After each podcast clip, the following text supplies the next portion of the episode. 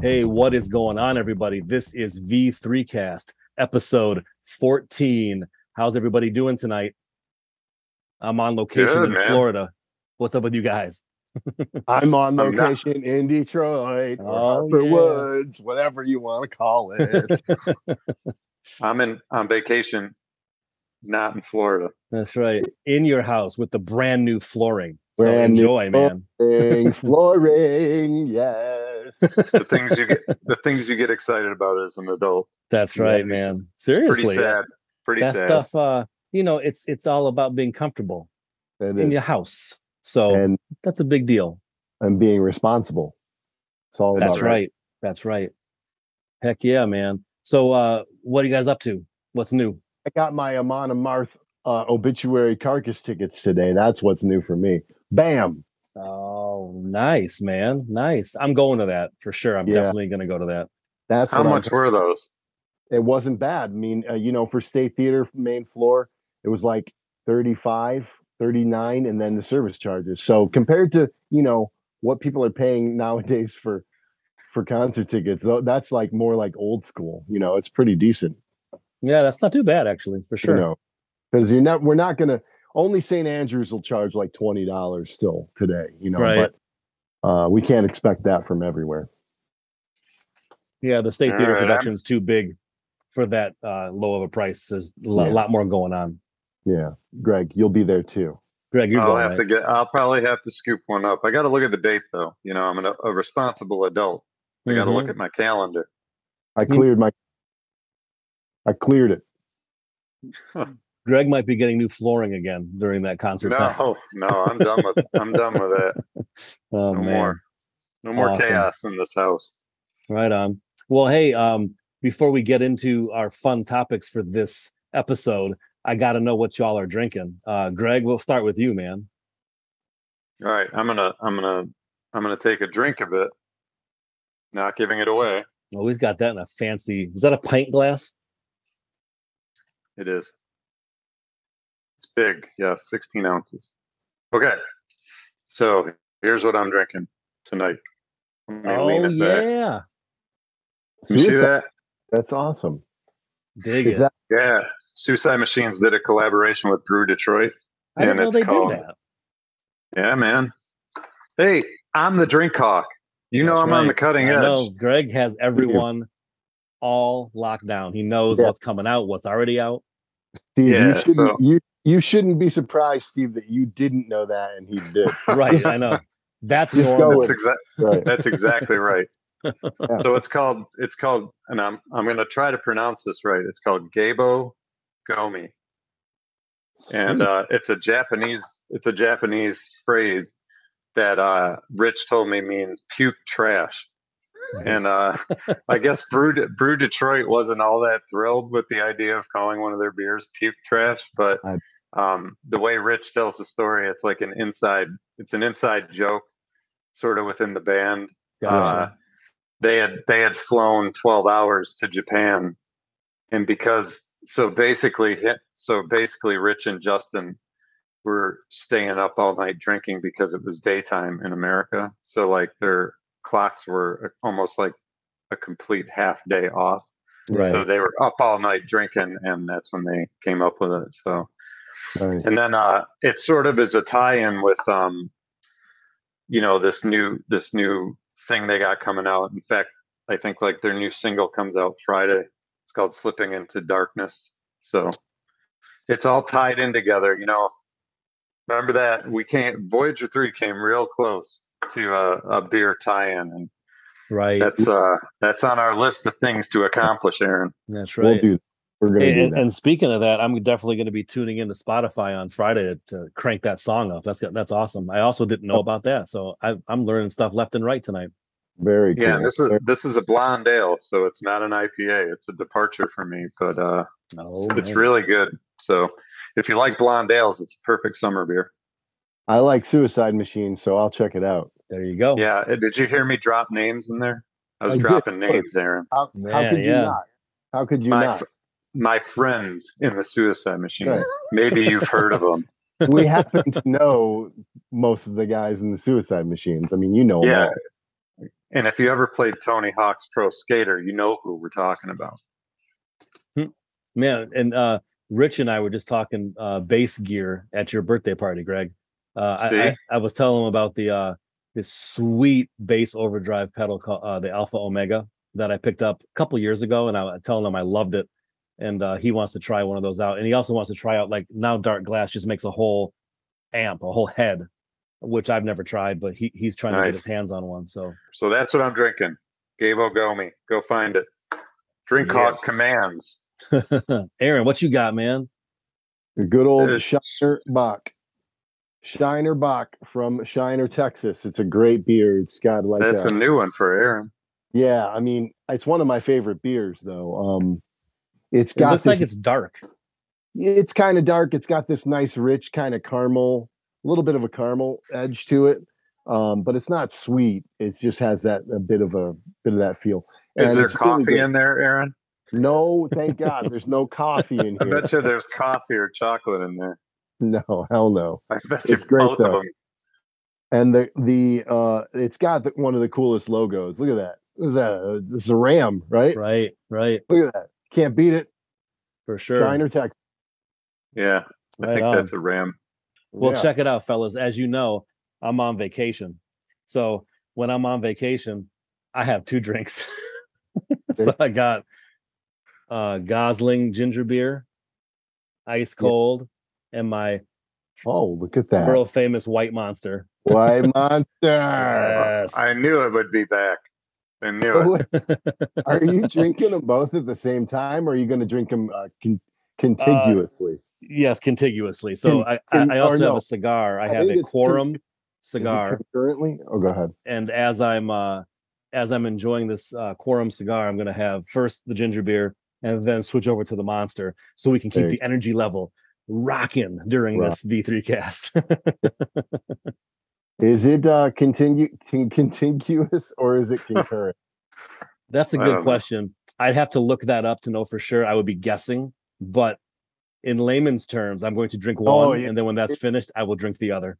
I remember. It's consecutive. That's what it is. Ah, yes, yes, yes. Ah. Because if, if- when I watch the movies and they say you will be serving these two life sentences concurrently, they mean at the same time. right there, you go. But but the other one, what did I just say? Consecutive. Consecutive. Consecutive. That's one after another. Right, Right? Yes. All like right. consecutive So- numbering in the printing world. Yes. Same thing. Yeah. Close that topic out. right. But that's cool though. You brought back the white monster. It hasn't been here for a couple of weeks. That's right. Yeah, it's Yeah. been it's been a minute. How dedicated is Steve to the podcast that he's doing it when he's on vacation? oh, That's dedication, man. I found my V3 cast t-shirt. There you go. You know where it was? It was in this old backpack that I took to California when I saw New York Ninja at the New Beverly. And apparently I never took like three t-shirts out of that backpack. And, Yeah. and here it was, waiting to be worn. There It's like, go. hey, what took you so long? yeah. That's why, and that's why Steve can't have wireless headphones. See, exactly right, exactly right. Oh, but you know what though? In a, in a cool tie-in, when you're watching this podcast right now at Voyager3store.com, we have V3 shirts like this for sale. It's like a gray ring spun cotton, so it's the soft cotton with uh, direct to garment full color logo of the V3 cast logo. Go get you one. There you go. Steve's always closing, man. Cigars are for closers, Steve. That's right. That's right. Yeah. Otherwise, they don't give you one, and I'd be like, "Where's my cigar?" Right. All right. Well, our first topic tonight that I thought would be fun is um underdogs, unsung, underrated, needs to be out there more. Film, your favorite film and album that fall into that category. Um there's probably going to be more than one obviously, but for this particular episode, let's just pick one and uh share it with the folks out there because some people might already know about it, or some people might discover something brand new right now. Right. One, Greg. Yeah, I've yeah, got Greg. one. I've got. I was very strict. I have one of each. He has and one then of each with three A honorable couple mentions. runner-ups. A couple I I knew it. I was very strict, and I chose one runner-up for each. That's great. All right. Well, I'm dying to know uh what Aaron, what are yours, man? All right. Um, I did do a lot of thinking about this, and this is something that you could you could always come up with a bunch of them. Right. But for for my movie, um, it's a movie that I've only met a few people who've seen or have heard of, but it's one of my top five movies of all time. It's called Brotherhood of the Wolf. Um, or if you're French, this is a a French movie. It's called Le Pack de Loup, if that was uh, Oh. decent French. Um, and it's a really great movie. It's it's it's about it's a this mishmash of genres. It's a historical, based on actual historical fact about this beast, uh, the beast of Gévaudan, that was killing these women uh, in this village uh, way back in like I don't know the French Revolution time. So it's based on a true true story, but then they kind of go into this whole fantasy where this guy is sent to investigate and to kill the beast. He has this partner who who is a Native American, and they just beat ass all over the countryside of France. They beat up all these bad guys. They beat up the they beat up the beast. They use martial arts. So, but this is a French movie, you know, a French period piece. But there's martial arts. There's horror. There's all these different elements that they just in my in my eyes seamlessly combine and make this genre masterpiece uh Hmm. this very pulpy um awesome movie um and the, i saw it in 2001 and it was it instantly jumped to one of my favorite movies of all and it only recently came out on blu-ray i had it on dvd for year for 20 something years and um it finally came out on blu-ray um i don't know a few months ago uh, half a year ago something like that wow, that was one of those ones that must have been like tied up in legality or something like Yeah. that, right? Yeah, and that's when I had given up hope. I was like, you know, I've been I would search Brotherhood of the Wolf Blu-ray every few months, and it was it never went anywhere. Uh, and I just said, well, it's just never going to come out. Um, and then it finally did, and I was really, uh, really, really happy to see that. Um, yeah. my album is by a band called Huntress, who never, uh, I mean, they did pretty well, but they weren't around for very long and they didn't get, you know, too crazy big. But uh, a band called Huntress and their, their first album debut is called Spell Eater. And uh, it came out, I believe, in uh, 09, if I remember right, maybe maybe 11, I, I forget, but a little bit ago, more than 10 years ago. And um, it's a great uh, sort of classic metal with some thrash involved. Um, uh, there's Jill Janus who could hit every note from the highest to the lowest. She could growl, she could scream, she could sing clean, but she always had this bit of grit. And then the the guitar work is is awesome. Uh, everything about the band is great. But the, and they did three albums. Spell Eater was the best. It's a masterpiece to me. The other two were were never lived up to Spell Eater, but they were still cool. And I luckily got to see them twice. Never a long set because they were always like in the earlier part of the bill. But I saw Yeah. them at at Mayhem Fest um, opening the day, and it was like ten o'clock in the morning. But you know, so the, only the diehard people who really knew Huntress, or just the people who really wanted to get in there early for the whole show, the whole day uh, up at Pine Knob. Uh, only those people saw him, and so they were amazing. And I saw him open for um, either Cradle of Filth or Dimmu Borgir uh, at the uh, Majestic a little bit later. Um, and I got to like meet him and stuff like that. So that was really cool. Um, so yeah, uh, and then she she died a couple years ago, a few years ago. She ended up killing herself because she was dealing with this crazy depression and and uh, bipolar disorder, and that stuff is all written right in the lyrics. It's it's kind of eerie because you you can just see her saying all these things that are going on in her life, the good, the bad, and and the ugly, I guess. And um, and it, it was when I when I saw that she killed herself, I was not surprised. I was bummed as hell. I still am, but I was like one of the least surprising and also most depressing uh, deaths that I saw. You know, in, in like the rock rock Wow. uh, world. So, um, but yeah, but she at least left her mark, and I think that it would be cooler if a lot more people knew about Huntress because they were they're they're you know the the the fire that burns twice as bright lasts half as long. So that was that. That was Huntress, and uh, it's amazing. Spell Eater. Right on. Hey, can can I comment on yours before we go to anybody else's? Yeah. And you too, Greg, of course. Um, but uh, Brotherhood of the Wolf, I'm fairly certain. Uh, back in like 2002 or 2003, we would do movie nights with our old buddy Dennis, who used to be in a Rising, uh, and and other bands around Detroit. And uh, was that one that we watched at the movie night? I'm pretty sure it Yeah. was. Yeah. Yep. Gotcha. I remember. I don't know if I just wasn't ready for it somehow Mhm. because I remember being like, I didn't dislike it, but I was just like, eh. But you know, with time, I I need to watch that again immediately because I know that if you if you hold it in such high esteem, that it's got to be pretty kick ass. So I, I got to watch it again now with a different, you know, mindset. Obviously, uh, with, with that much time passed.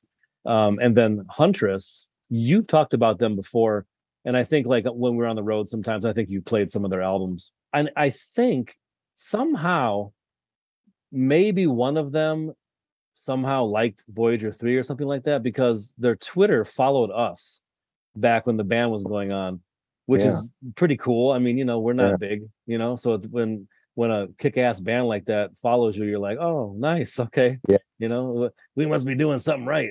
Right. so, Yeah. so uh, I heard- kind of paid attention to them as well, uh, you know, from your recommendation and hearing them, and then the, the that whole angle of uh them following us like that. So that that's that's pretty sweet, and that is super sad and tragic that all, all that Yeah. had to happen for sure. Yeah. But that that album is there's a fire in that album because she had been around the scene for years trying to put music together, trying to put a band together and stuff. She had been in cover bands with like other um other sort of well-known players. Uh, Were they uh, from LA? Yeah. And um so you could hear you could you know the passion, the hungriness that you that you can see in somebody's usually it's going to be in their early work, you know, when they're struggling to get up there. Um that that passion that they have built up, that fire, that exploded like crazy in Spell Eater. And in the other two albums is not quite as as much, but Spell Eater was like the culmination of probably every good idea she ever had lyrically, vocally, and riff wise. Like it just Yeah. all came together. So it's it's bombastic. I'm gonna fire that album up soon as well. Yeah, check it out. Greg, how about you, man? Well, yeah, I mean, Steve, you're completely wrong about Brotherhood of the Wolf. I remember seeing it the first time and thinking it was kick ass. So Steve is wrong. The movie's awesome. right. No, I just it's my mind wasn't right that night. I We- guess. yeah. no, he no, Steve can be wrong, and you know, Steve has grapes a lot of times. We're not even going to explain. We're not even going to explain what that means. Just know No. that if you start accusing him of having grapes, he might actually get grapes. So that's be careful. That's true. It's like a, a yin and a yang or a chicken and the egg thing somehow. Beginning in the air. and with with that movie, I remember watching it that movie night. If you don't know what to expect, it might hit you wrong. It might hit you like, "What the hell's going on here?" But I had already like when I saw it in the th- in the theater, you know, I I had seen the trailer and I was waiting for the movie. I saw it in the theater and there were like four people in there, you know, so it, it's it wasn't any kind of commercial success. And that guy, the director Christ- Christophe Gans, has only done a few movies after it, and that really sucks because I was he was like I was looking forward to seeing everything he did, and he's done very little since the early 2000s. He did Silent Hill though, which I think is also a great. the original one yeah, that was great. yeah. I like that a lot. Yeah. yeah, I like a good werewolf movie, Aaron. Yeah. Right. All on. right, Greg, what are your picks, man? All right, so I've only got three or four of each. so let's try to get through these quick. All right, no, for my movie, I'm going with Runaway. Tom Selleck and Gene Nice, Simmons. man. Yeah. It's really poorly rated on Rotten Tomatoes, and like most people talk shit about it. And I don't know, it just doesn't seem to get a lot of respect. But like, there's a bunch of things going for it that I like. First of all, it's Gene Simmons from Kiss. Everybody knows my obsession with them. It's also like sci-fi with like rogue robots, you know, killing Yeah. people, which I think is cool. They had those little spiders, you know, that are super awesome. And then Jerry Goldsmith did the score. It's a great And- score. It's a 1984 movie, Aaron. Yeah, There you go. Magic. Magic here. that's a great Uh, year. you know, you can't miss. And Yeah. it's I don't know. So I had I had the soundtrack on vinyl. I own the movie. It's just it's one of my favorites, and I don't you know people talk crap about it, but I don't know. I think it's great. So Yeah. it's underrated for sure. Like people should watch that movie. If you like even remotely like sci-fi, you should watch it. Dig it. Cool. It's I'm not due- I'm Blade Runner. You know what I mean? too. Like it's not gonna it's not gonna reinvent sci-fi for you, but it's it's good, man. Yeah, I haven't seen it since I was a little kid, so I, I'm due for a, a rewatch for sure. It's great. You won't be sorry. And then my record, my record is um, by a band that's very well known. Like, well, I mean, I guess they're an alternative band. They're really well known, and and I know like almost everybody that hears what album I picked is going to disagree with me, but um, it's the band Killing Joke, and the album is Brighter Than a Thousand Suns. This is one of those records where you know how it was when we were kids. You only had so much money to buy tapes or whatever. Right. So like this album just happened to be the one that I had. You know, I had heard of Killing Joke and I probably just bought it because I I heard Killing Joke was cool and you know that was the one that was out, so I bought it. Um, but you know, it wasn't until later when I sort of listened to more Killing Joke that I realized like what a departure this record is sort of for them. You know, it's really like I kind of, you know, liken it to like Depeche Mode almost. You know, it's like really, really polished and really like um More know, commercial, very- would you say?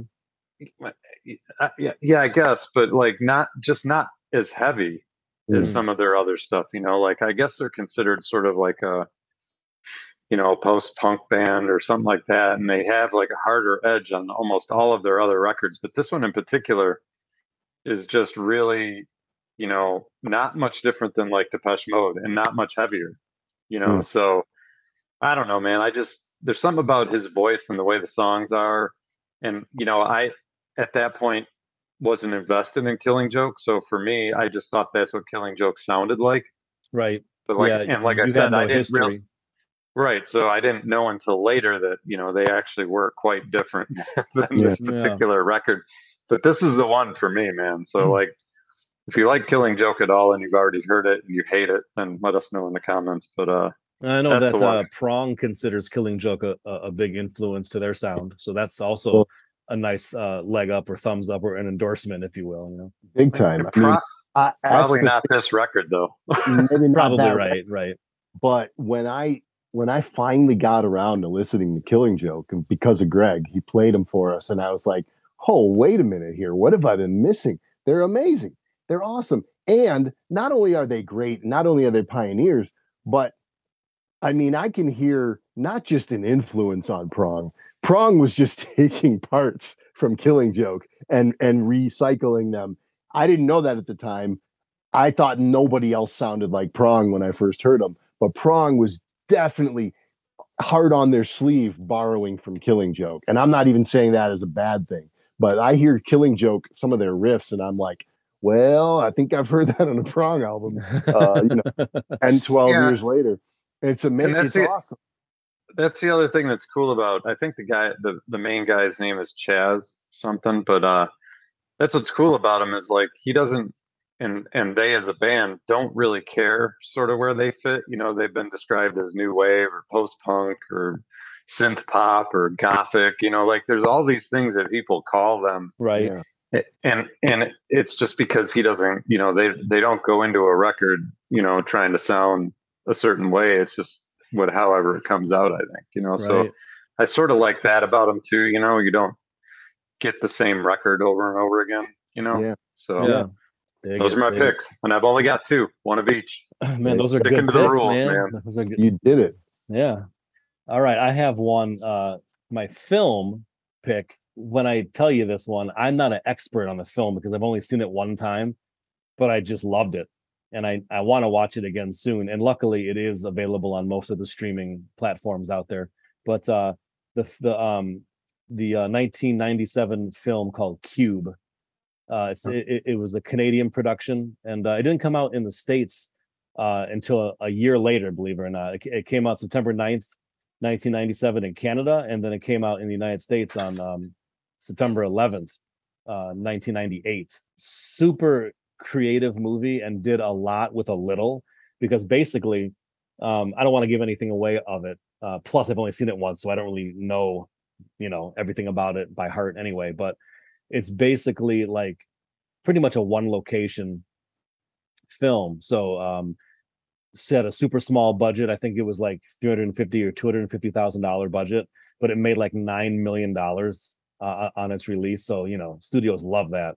So there's been some sequels and prequels since then, but uh, the, and the guy who did the score, um, I wrote his name down. Uh, Mark uh, Korven uh, did a really cool score for it, and then you would also know this composer's work from uh, The Witch and The Lighthouse. He's done higher profile films since then, but um, it's a sci-fi film uh, mixed with horror, kind of like also like a dystopian future that is kind of weird, and they don't tell you a lot about it, but you kind of get the sense that you know things have gone very wrong in society. Um, just a super cool movie, creative, did a lot with a little, as I said. Uh, very fun film, so I recommend that to anybody who likes that kind of genre of films for sure. And then yeah. uh, my music pick, you guys can probably guess this one because anytime I ever have a chance to sing the praises of uh, the band Handsome, I, I do it. So uh, their one and only full length album, uh, which came out February 4th, 1997 on Epic Sony, uh, was self titled. And uh, it's it's uh, one of the best and most underrated rock records of the whole entire 90s, in my opinion. It's uh, it was kind of like a super group, basically. So you had Peter Mengede, who was in Handsome, Tom Capone, who was in Quicksand, Pete Hines, who was in the Cro-Mags and Murphy's Law, uh, Jeremy Chatelain, and uh, Eddie Nappi on bass. Uh, Jeremy was the singer.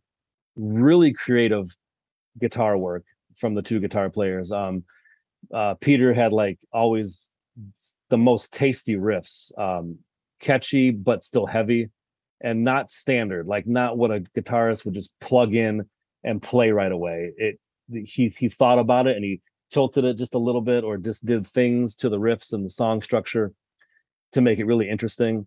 Uh, and then Tom Capone's super creative kind of ear candy. On top of all that, he did all kinds of cool stuff on on pretty much every track.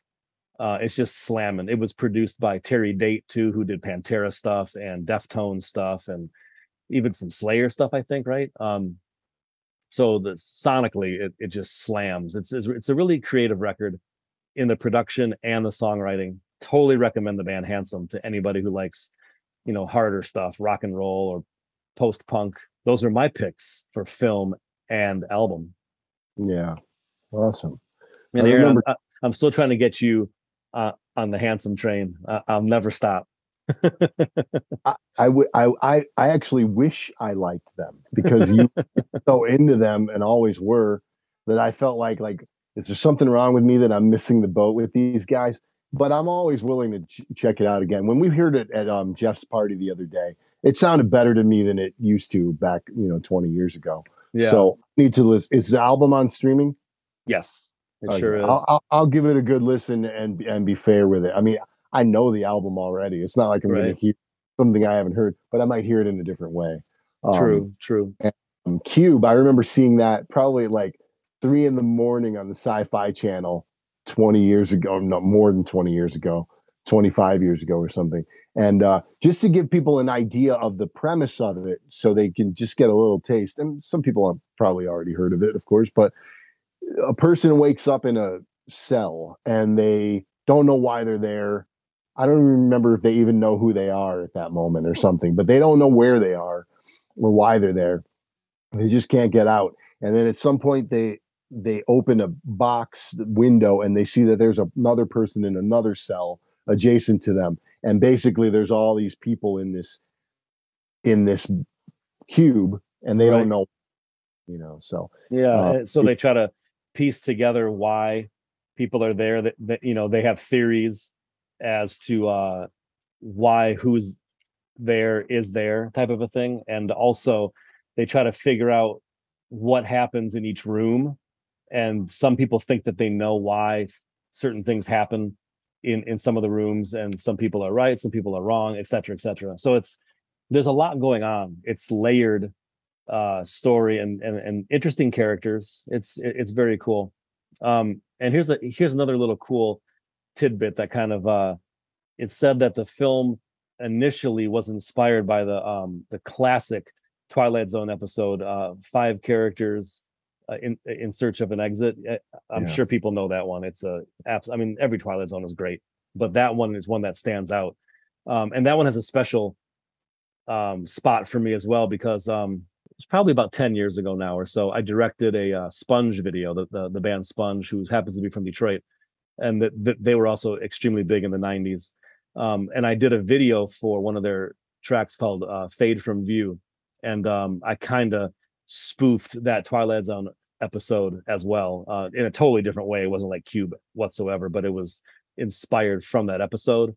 So uh, I have a sweet spot, you know, for that because I, I've loved that episode since the first time I saw it when I was a little kid. Then used it for a music video inspiration, and then to find out that Cube was also inspired from that same episode, pretty sweet. for sure. Now, For- now Steve's dropping names. Oh yeah, that's right. Yeah, my my buddies Everybody's in dropping Sponge- names. Aaron, Yeah. who else? Now, who do you know? I, I know I know the guys in Sponge too because I helped see. I was Steve's. uh Basically, what is it called? Um, production assistant. Grip. production You were the assistant. grip. Yeah, I was the grip. I was the bus boy. I was the dolly. I did all that stuff. That's uh, right. That, that was a great video too. Yeah, it was fun. Definitely fun. Um, but yeah, so a bunch of cool films and a bunch of cool albums. Check them out if you haven't heard of these. Um, we, we think you'll dig them for sure, and we think they need more attention. And let us know what your picks are for uh, on underrated movies and and uh, and albums. But just keep it to one. That's right. Yeah. You gotta follow the And you- rules. and you'll end up in the mailbag if you do Yeah. that. That's right. You might end up in the mailbag. That's you right. might end up in the mailbag. Speaking of mailbag,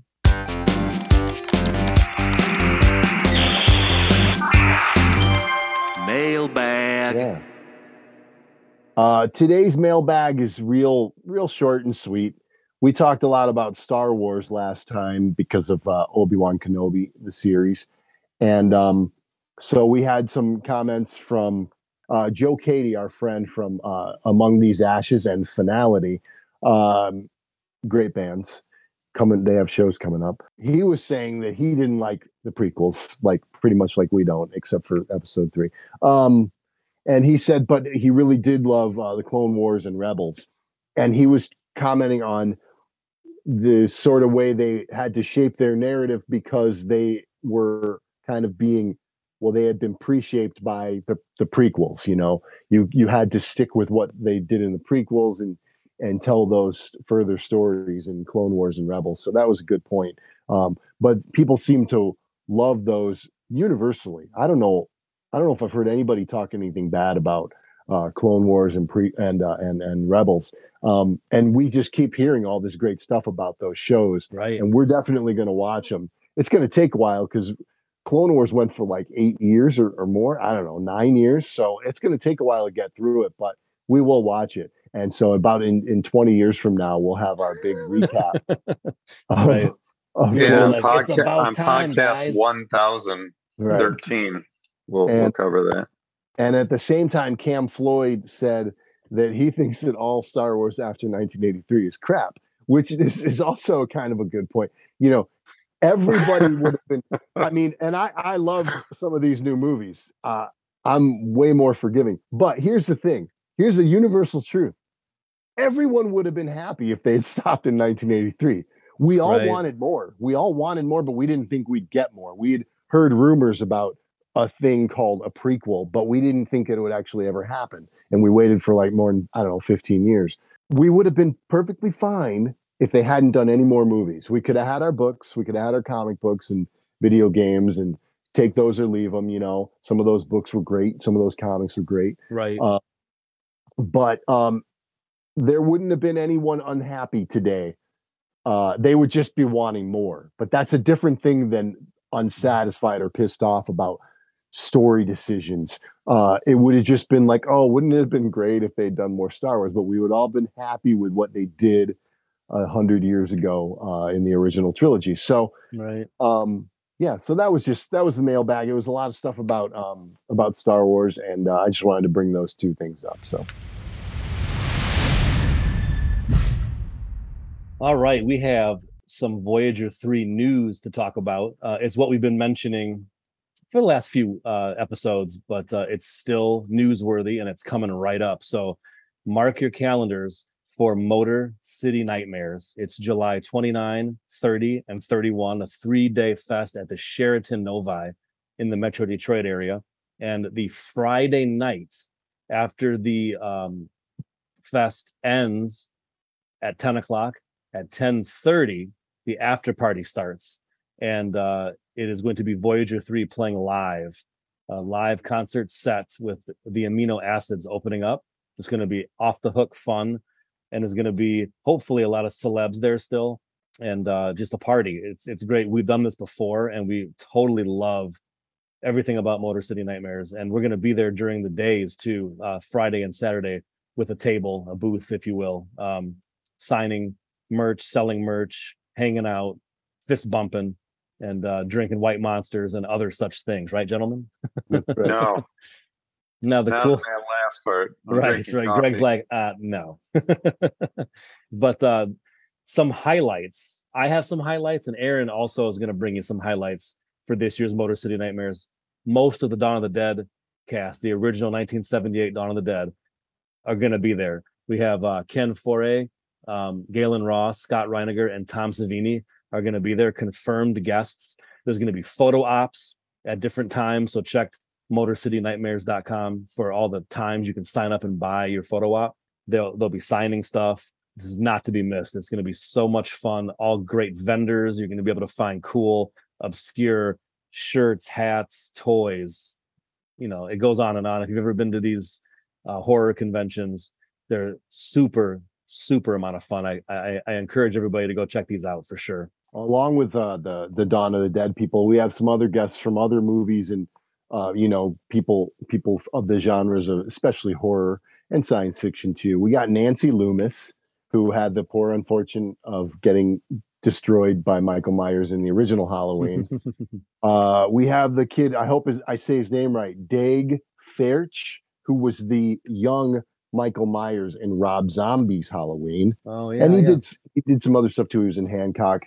Um, we have Alice Alice Krige, who's a classic. She was in Ghost Story. She was the Borg queen in First Contact, and she was also in, like I said before, Christophe Gans movie Silent Hill. She was in that too, uh, and and a ton of other stuff. A lot of great genre movies she's been in. And then on that the was more an recent- excellent tie-in, man. God dang it, that's good. uh, on a more recent note, we have Cooper uh, Andrews, who's from Walking Dead. He's like that kind of big, kind of cuddly teddy bear guy with a beard who was um, who was uh, King uh, Ezekiel's right hand man in Walking Dead. I stopped watching Walking Dead a few years ago, so I don't know if that dude's still alive or not. But uh, I don't know. Somebody maybe can tell us. I I Well, couldn't mean, watch. He's going to be alive. He's going to be at the convention, Aaron. That's true. That's true. Sometimes I get That's a, reality. that's a very good point. That's a very good point. I get reality and fantasy mixed up sometimes. Uh, luckily, he is alive, and so is Nancy Loomis. She got, you know, she survived the filming of the movie. She That's just right. her character, her character did. Um, And now she lives to tell you the tale. yes. So come and see these people. Take a picture with them. You know, get them to sign your your poster of Halloween, old Halloween, new Halloween. And there's uh, how many Halloweens are there? There's some other people from different uh, Halloween movies. Like there's a guy from Fright Night. Oh, that that image of that lady in Fright Night with the mouth that's too big, still Yeah. the scariest things I've ever seen. Um, Right on. Anyway, uh, it's going to be a great time. We're going to be there Friday night. We're going to be rocking and rolling, playing our synth rock up the ass. So come come and see it. Yeah, come hang out with us. That's Come right. It's Hey, a long la- day. It's a long day sitting at that table if we don't right. have people we know coming over to talk to us. right. Last but not least, this is one of the coolest things that we can report on. If you recall, um, one or two episodes ago, we introduced a contest, a ticket giveaway. It was a pair of weekend passes to Motor City Nightmares. So we have a winner to announce. Um, one of our uh, friends and fans, if you will, uh, who, who we actually met um, him uh, three or four years ago when we were on tour with Cybertronic Spree when we played Grand Rapids. Um, he came to the show and introduced himself. Um, so the winner for the pair of tickets, a weekend passes to uh, Motor City Nightmares, is our buddy Tyler M from Michigan. So congrats, Tyler. We'll see you at Motor City Nightmares. Thanks for entering the contest. Yeah. awesome. Good job. Our next topic is kind of different, um, but very important. Y'all know that sometimes life can get you down, problems arise, stress hits you, and so on and so forth. So we thought it might be cool to share three ways that we kind of chill out and find our inner zen in life. And uh, maybe it might help you. You never know. We'll share them with you tonight. Uh, Aaron, how about you, buddy? Well, I think for all of us, one of the things is going to be pretty obvious. I'd I'd probably quit the band if all three of us didn't say music. um, it gets us through everything from when we were kids to now. And um, some people listen to music like to fit the mood they're in at the moment. So if they're feeling depressed, they might want to listen to depressing stuff. They might want to listen to The Cure for a few hours. If they're feeling hyped up or whatever, aggressive, they'll listen to Pantera or something. But for me, I listen to a lot of metal, and it doesn't matter what mood I'm in, it always makes me happy. Like, um, I listen to other stuff besides metal too, but that's kind of my baseline. Uh, rock, rock and metal, I kind of throw all that stuff in there because um, not only am I listening to the sound of the music, but I'm also listening to the production, thinking about how they got, you know, how they how they came up with these guitar tones or drum tones. I'm listening to the lyrics, I'm listening to the vocals, and thinking about how clever they were when they wrote those lyrics to that song. That stuff takes me out of what's going on when I'm feeling, you know, pissed off or or down or whatever. And music, uh, the other thing, great thing about it is you can take it wherever you go. So I don't care if I'm sitting in traffic and it's like, oh, we're not moving on the freeway. Who gives a fuck? Just turn the music up. I don't care. You know, other people might. I mean, I used to listen to Howard Stern in the morning all the time, but I don't like have access to that anymore. So, you know, um, music will will make the time go by. It'll it'll make every every situation better. If you're waiting in the Secretary of State or DMV to renew your license and you're sitting there for two hours, who fucking cares? Bring some headphones and listen to music. It, you can listen to it in the house. We, I have music.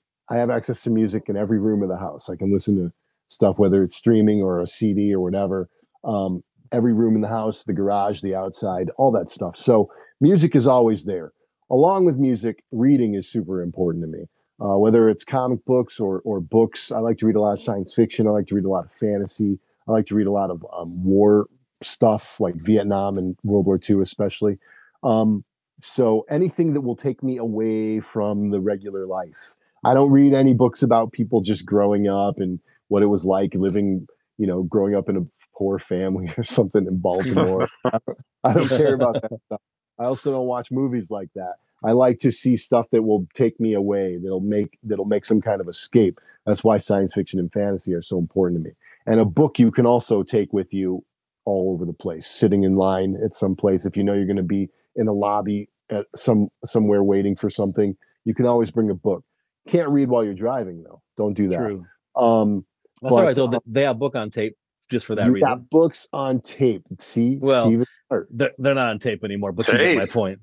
What you know what I- they know what you mean, Greg. calm down. Tape. No, I Like- don't know. What is it? What do you, what else do you call audiobooks? Audiobooks. that's what- Audiobooks, yeah. What you got, Greg? So, like I said, my number one is the same as Aaron. So for us, I mean, for the three of us, and it's always been this way. Like, you know, music is not only like something that we listen to, but like for me, it's it's really cathartic when when we get into a room and we like create something out of nothing. So I think what I'll I'll say that's maybe slightly different than what Aaron said is, you know, if we're talking about ways to like chill or you know improve your life or or you know be more zen i would say find something in life that that um appeals to you and that you're passionate about. It doesn't have to be playing synth progressive rock you know that just happens to be what we do. You know it could be pottery it could be you know you know anything creative some sort of creative outlet or some some sort of hobby that that you find interesting or like that you're passionate about i would say devote some energy to it and try to become as good as you can at that you know? And it gives you like a sense of purpose and accomplishment and things like that. And i mean certainly with music you know none of us will ever know everything there is to know about our instrument so it's kind of like this never ending journey you know? It's like yeah.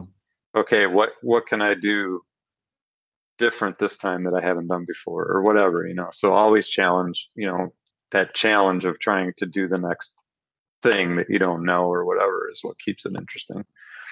So that's that's the very lofty you know sense of purpose chill mm-hmm. strategy. But like right. you know for for me it's like I don't know, like when once you get married and have kids, you know, it's like at the age my kids are at, when they're finally in bed and you and your wife or whoever, you know, can sit down and just turn on whatever it is you're watching at that time and, and devote some time to it. So like when it finally is like, okay, the kids are in bed, it's Friday night, we don't have to be up at six in the morning. You know, that that to me is like, you know, also a Zen moment where Totally. You know, you know, we we can totally watch two or three episodes of of something if we want, you know.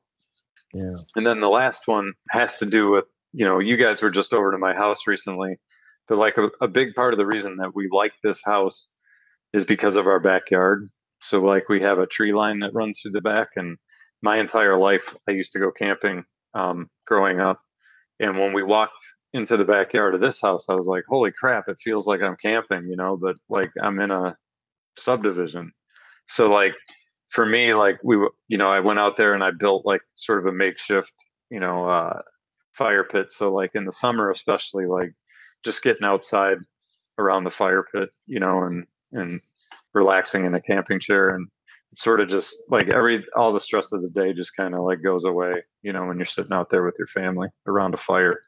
so, Yeah, so true. That, that's what I would say mine i think first and foremost is definitely the um the aspect of creating i've kind of built my life around that actually just like creating all kinds of different things for um us me um even my kids or any other work that comes along but uh the the project that you have in front of you whether it's to score a film or or to create some kind of a entertaining story or fun story to, for someone to listen to or watch. Um, it, it's that's definitely where uh, I think therapy comes in uh, to it, or, or, or finding your chill or your zen type of a thing. Like uh, I mean, that's kind of why the one of the main reasons I, I made my own studio is so that those tools are available anytime something comes up. Um, so uh, I always have all kinds of different things going on. So you know, obviously Voyager three, um, and I do solo music that's even more out there and weird um, and then I I do videos with my kids. We do like little adventure uh, mini skits, if you will, that are you know produced fairly decently. I I make music, original music for each one of the, the episodes of uh, of their stories and um, stuff like that. So uh, that's I think something that we all share for sure. Um, and then what to to Greg's point is uh, not everybody is a musician. So what Greg was saying is great. Like find something some kind of activity that uh, kind of takes you out of the situation that you're in or or or things you're thinking about and uh, puts you in a different spot where you don't have to think about that or you're focused on a task or a project or a puzzle of figuring out this craft or or uh, skill and uh, i think that ha- has a large uh, potential to kind of get you out of a stressful situation um, and then some fun things that kind of like I've discovered or developed on my own. Like what you said, Aaron, you have music in every area uh, of the house, and I, am the same way. I, I, have digital stuff, or you know, on your phone, whatever. I have vinyl, I have CDs. Um, so I kind of have adopted some different uh, things to do along with listening to each of those types of music. Like if I'm in the house and I'm listening to vinyl, I'll brew up a great cup of coffee or, or, make like a, a, an espresso drink. That's always fun because it says you have different flavors of coffee or different types of coffees. Plus, coffee in itself is an art. You figure out how to brew it, and what types of coffee you like and and you kind of get your mind into that whole thing and then that paired with a great record man that's awesome or what you're saying greg a good ipa with a um with a great album transports you and a fun thing as I'm, I'm on vacation right now and one of the awesome things that i get to do on vacation sometimes is uh if there's a pool i recommend this to anybody is if it's going to be raining uh of course watch for lightning. Don't do it if there's if there's lightning. Little disclaimer. Um i love to float in a pool when it's raining because the rain is like really cold and uh the pool especially in florida is usually pretty warm just by the nature of the beast. The sun's been pounding on it all day. So the the pool is pretty warm and you get that cold rain there's nothing like that. Um so i always hope it's going to rain mm. whenever i'm, I'm going to be in the pool. And and uh, in this time of year in florida it usually rains once a day for about an hour. That's kind of standard. So uh, we got to take advantage of that a couple times and it's just absolutely fantastic. And then uh, in if i listen to music in the garage i like to enjoy like a nice cigar or something like that. So there's all these different little things i kind of pair still though around music. It's funny how, how it always comes back to music and i know that uh i mean a lot of people who would be listening to this podcast are probably either musicians or really like music or film um obviously. So uh yeah that's some good uh definitely some good pointers to kind of help people find their zen. We're going to close out this episode of v3 cast with something fun. Um we've obviously been musicians for many many years and we've all been in bands together since we've been playing music basically. So along with that comes touring. And uh back in the late 90s and early 2000s we did a lot of touring. Um so i thought it'd be fun if we all shared a a cool tour story. And now of course cool means whatever you want it to mean. So uh just to share something interesting funny not funny whatever it is. Um i guess I'll go first on this one. Why not?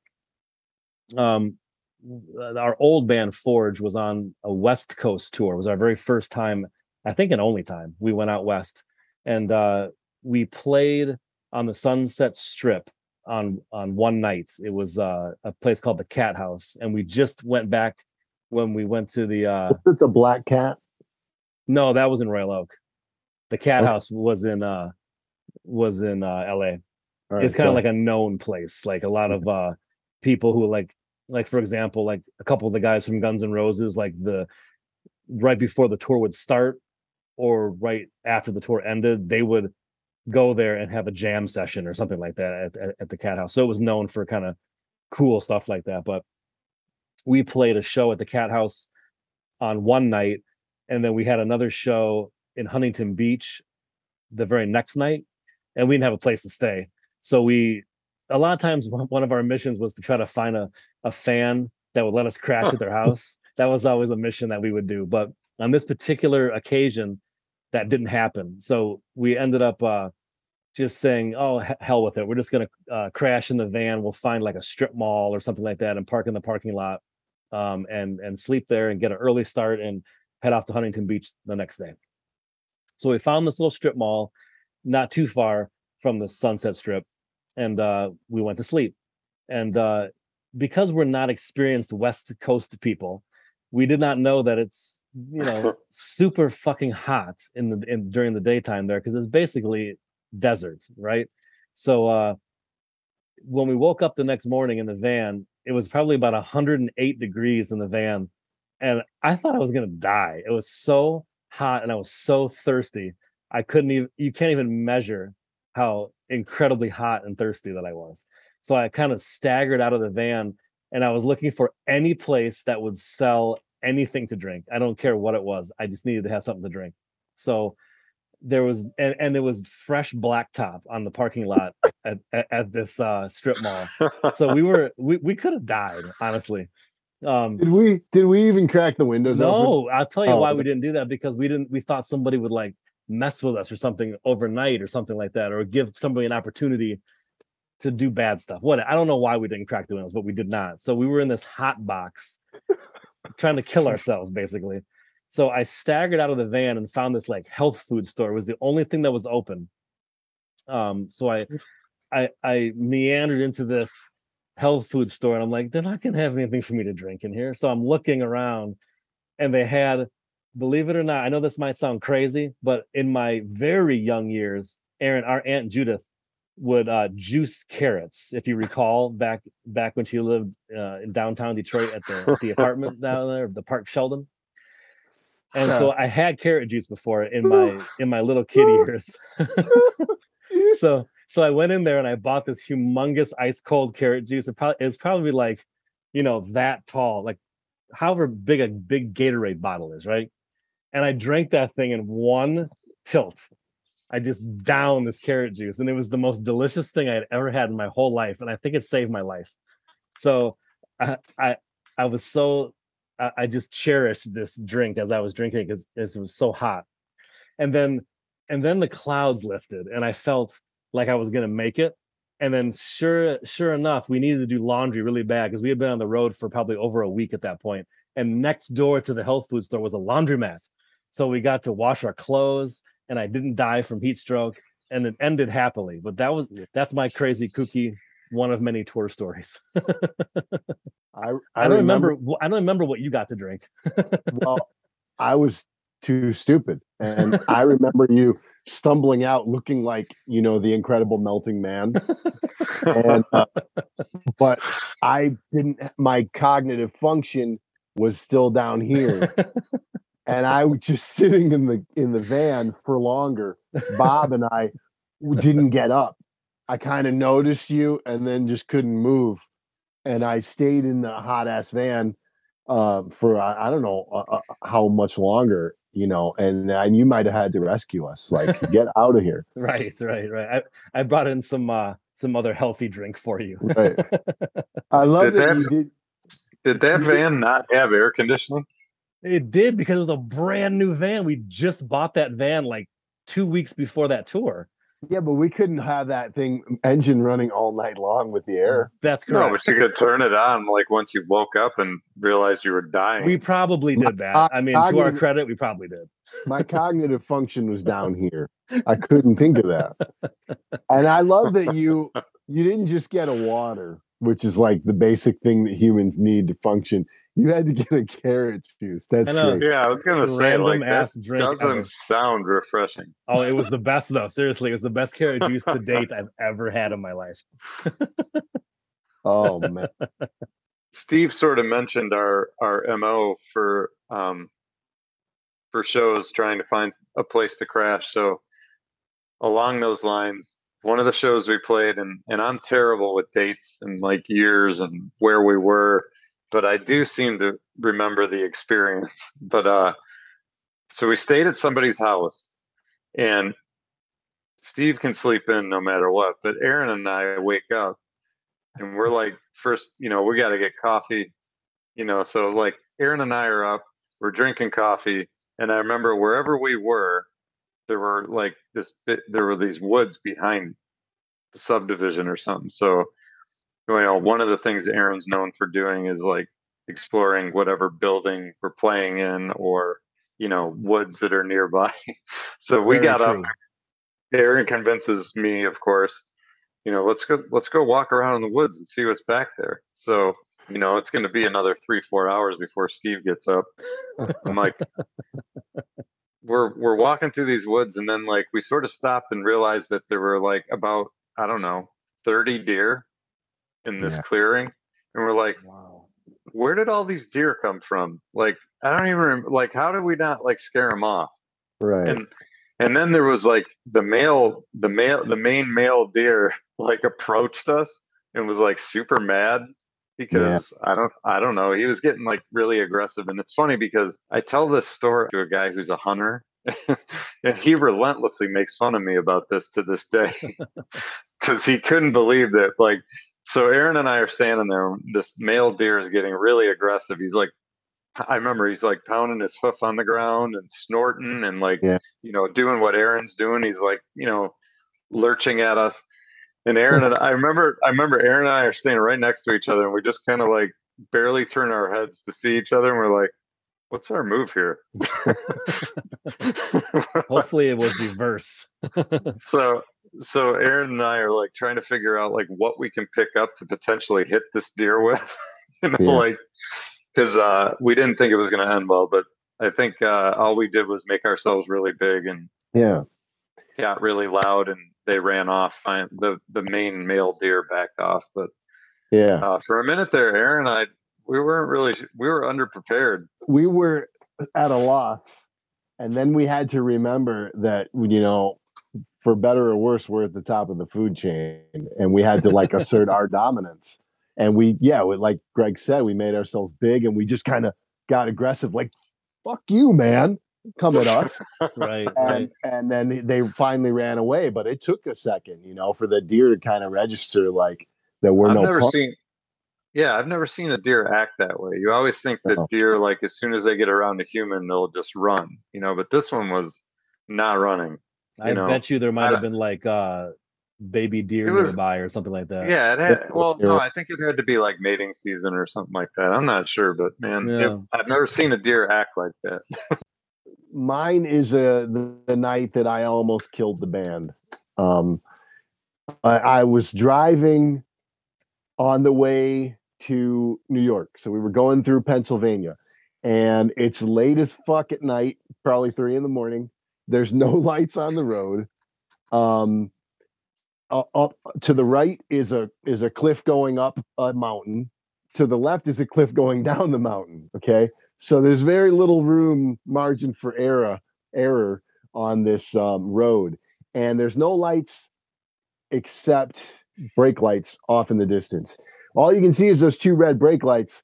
They you can sort of trance and go into where they look like the devil's eyes, you know, basically because they're just floating in the blackness and they look like the devil's little beady red eyes. Well, um, you I don't remember who was in the band at that point as far as drummers, but I this don't is a think. I, I don't think this. I don't think I was there. even if I would you remember there- this. No, you wouldn't. You wouldn't because whoever was uh, there was asleep. That's Yes. part of the thing.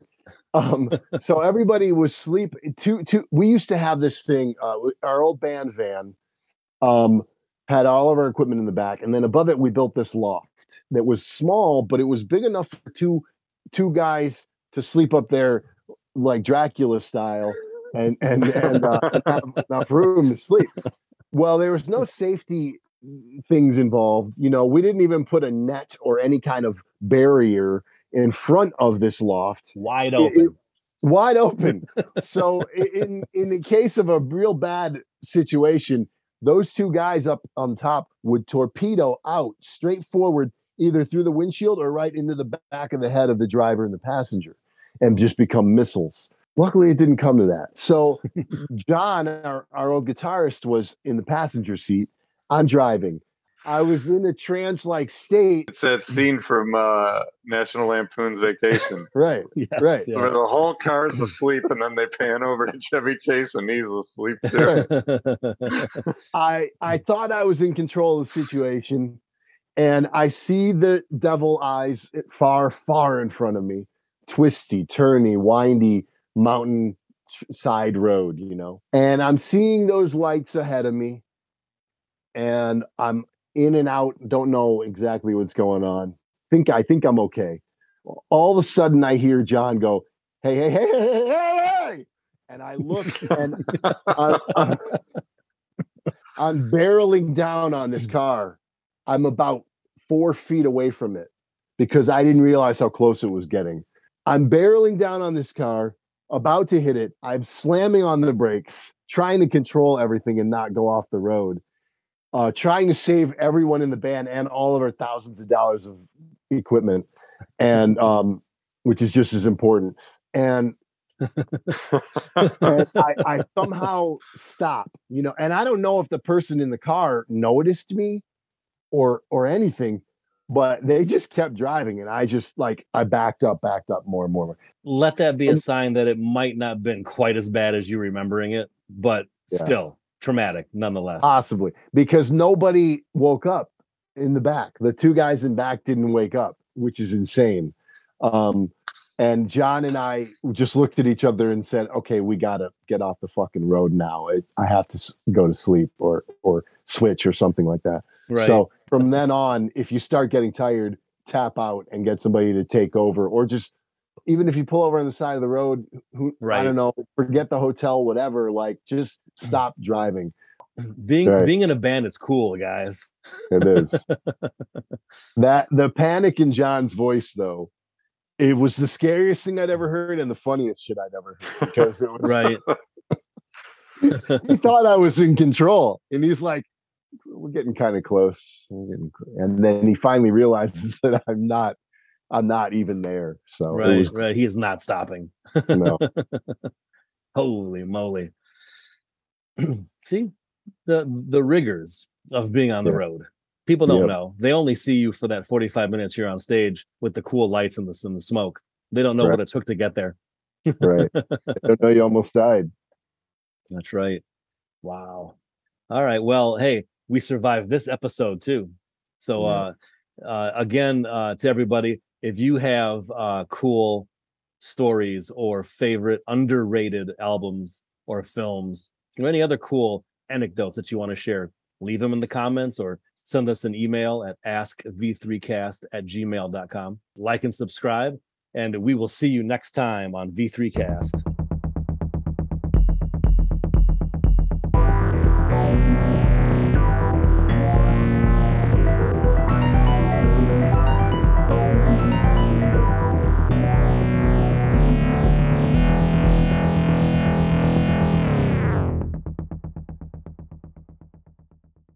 Yes. Somebody get me a carrot juice. Steve's preferably dehydrated. ice cold. Hello. Aaron, are you rocking the wireless? No, I don't have wireless yet. Uh, I don't think you want them. I think they're over fucking rated. You got to worry Man. about them. They're tiny. It's just only this, no wire. Look how small that is. I'd fucking lose it. And then, oh, are they charged or not? Fuck that. I don't want. No, 'em. the Not case, you charge the case. And then when you put the headphones back in there, the, Whatever. the case charges the headphones. It's No. bullshit. The dog It's not- wagging. You're talking about wa- walking the dog by its tail. I don't know what you're even talking about. You're over my head. Just, The headphones. just keep them like this. That's my Look at- advice to anybody. Keep them like this. Well- it's not that big a deal. Look, Aaron, you put the headphones in there, and then you close the lid, and the this is charged. See, there's a port on the back of it. You charge that case up, and then it it Yeah, 'cause keeps your headphones wireless charged. earbuds have to have power. But Right. when you're around and you're listening to your earbuds, how are you charging the case? Who's charging? No, the you're case? not. You're not. no, the then. ca- you charge the case at night or whenever you're not using them. You know, and then you then you don't ever have to worry. But so like you the case when the case. stuff because you're charging the case. This sounds like a Spinal Tap Yeah, conversation. or who's on first?